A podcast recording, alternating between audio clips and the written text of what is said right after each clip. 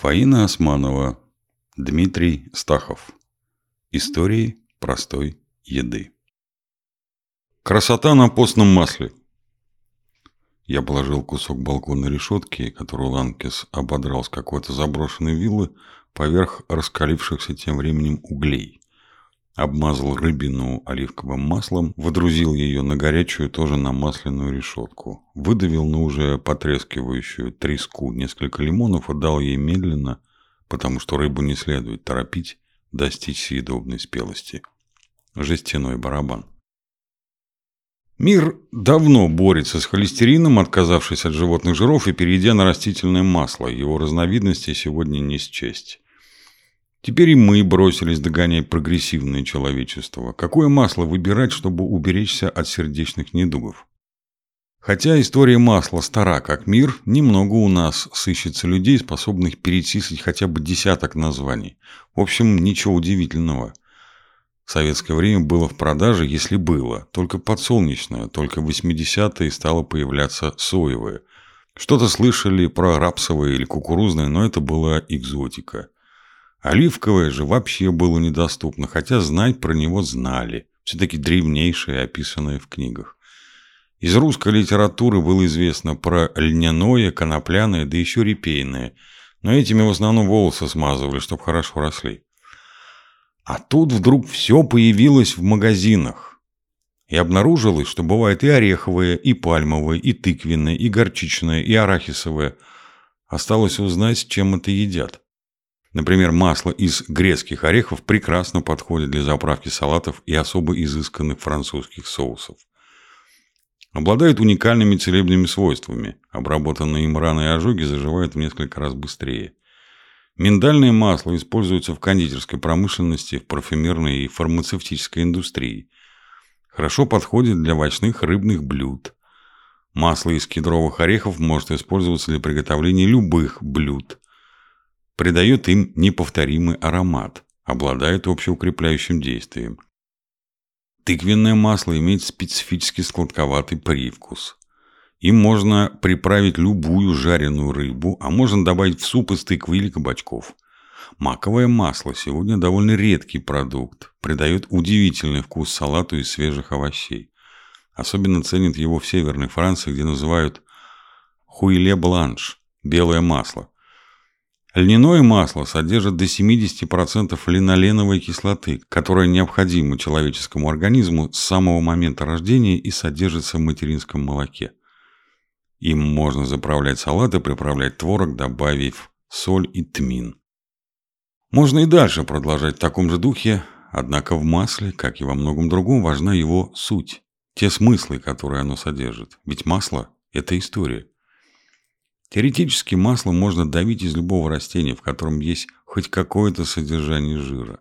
Из семян – подсолнечник, хлопчатник, арахис, горчица, соя, кунжут, конопля, рапс и другие. Из мякоти плодов – оливки, авокадо, кокос, тыква. Из орехов – грецкие, кедровые. Из зерен некоторых косточковых – абрикосы, персики. Способов добычи два – Прессование – это отжим под высоким давлением из перемолотого сырья, и экстрагирование – извлечение с помощью растворителя. Отжим – древнейшая технология, менялись со временем лишь приспособления. На смену каменным жерновам и механическим давилкам пришли современные мельницы и гидравлические прессы. Экстрагирование – метод относительно молодой, был разработан в 1870 году в Германии – и появление его стало возможно с развитием органической химии. Понадобились специальные аппараты, экстракторы и органические растворители. Какое масло вкуснее? Считается, что отжатое, и биологическая ценность у таких масел более высокая. Но они неустойчивы при хранении, быстро окисляются. Даже наиболее стойкое оливковое нельзя хранить более полутора лет с момента производства. Масла, полученные горячим способом, хранятся в полтора-два раза дольше, но при нагревании, увы, значительная часть полезных веществ пропадает. А вот рафинирование, очистка от вредных примесей, вопреки сложившимся представлениям, на пищевую ценность масла практически не влияет.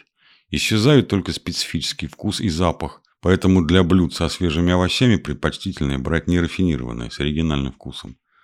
Зато для жарки однозначно больше подходит рафинированное. Выбирают его и для производства майонезов, маргарина и кулинарного жира. Чем, собственно, полезно растительное масло? Тем, что в нем содержатся так называемые жирные ненасыщенные кислоты, необходимые нашему организму.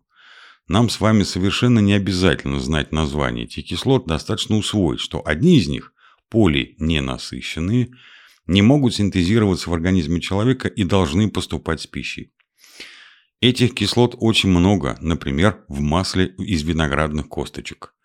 Они считаются незаменимыми, регулируют обмен веществ, отвечают за синтез гормонов, поддерживают иммунитет.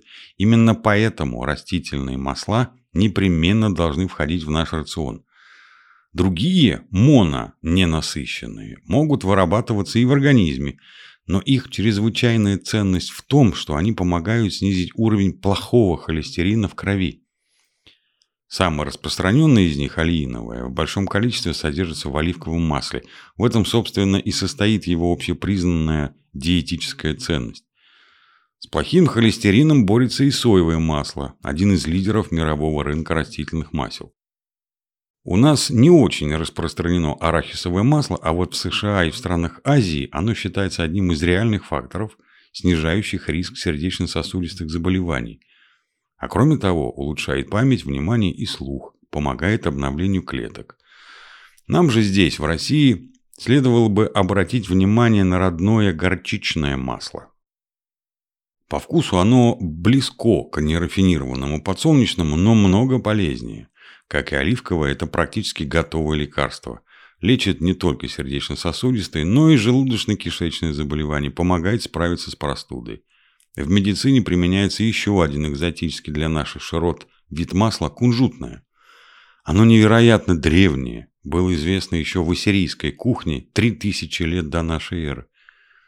Сейчас используется и для медицинских целей, и для технических, и для кулинарных поскольку почти не пахнет и обладает мягким ореховым привкусом. Экзотика экзотикой, а в повседневной кухне мы все же используем два вида масла – оливковое и подсолнечное. Причем первое в последние годы существенно потеснило второе, поскольку изменился рацион.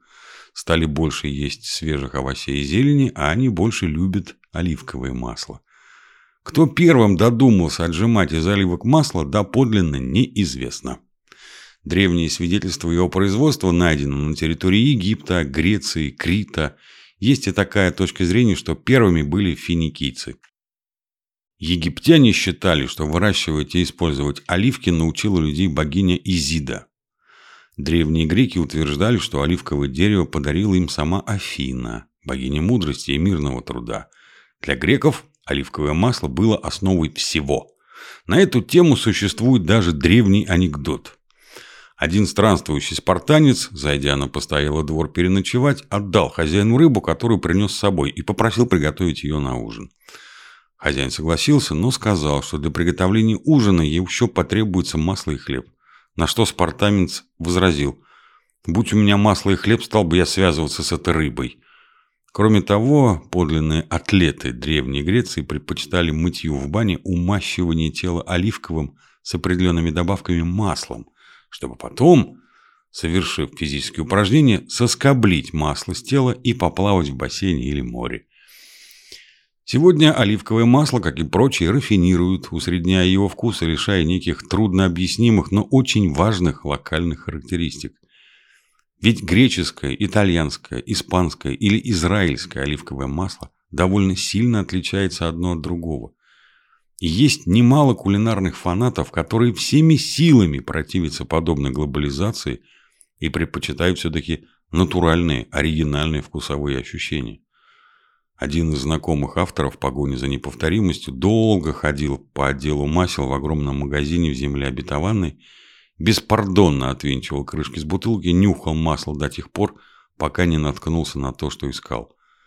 Только такое, с запахом, подходит для настоящего ближневосточного завтрака, когда масло наливают в плошку, окунают в него кусочек только что испеченного хлеба, а потом опускают хлеб в затар, смесь ближневосточных пряностей, и запивают еду крепким чаем с мятой или сладким кофе по-турецки.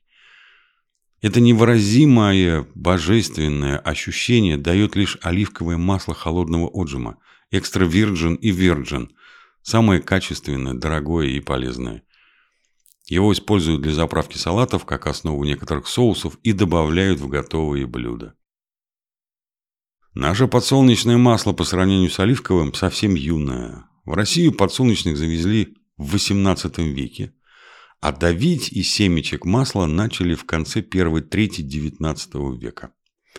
К счастью, для русского народа церковь признала его постным продуктом, отсюда и до сих пор бытующее название – постное масло. В ряду растительных жиров подсолнечное масло считается одним из лучших, потому что имеет низкую точку застывания и высокий процент полиненасыщенных, то есть невырабатываемых в организме жирных кислот.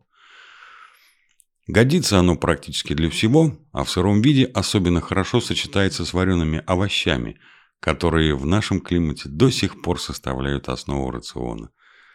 Нерафинированное подсолнечное масло – продукт на любителя – Автору доводилось бывать на рынке в старинном Боровске и покупать там у одного деда потрясающе вонючее темное масло, похожее цветом на корсиканский каштановый мед. Причем, что удивительно, годилось оно не только для заправки салатов, но и для жарки любых продуктов. А вот с экзотическими овощами и нерусскими травами сочеталось плохо – Этому маслу оказались ближе свои овощи – капуста, картошка, огурцы, а из зелени – петрушка. Однако иногда в масле явственно проступал запах жареных семечек. Дед объяснял эту метаморфозу тем, что при выжимке был с похмелья. Не доглядел, попахивает, но картошку жарить можно. И правда, картошка, пожалуй, единственное, что получается очень вкусным на таком масле. Наверное, потому, что и семечки, и картошка у нас весьма почитаемы и любимы.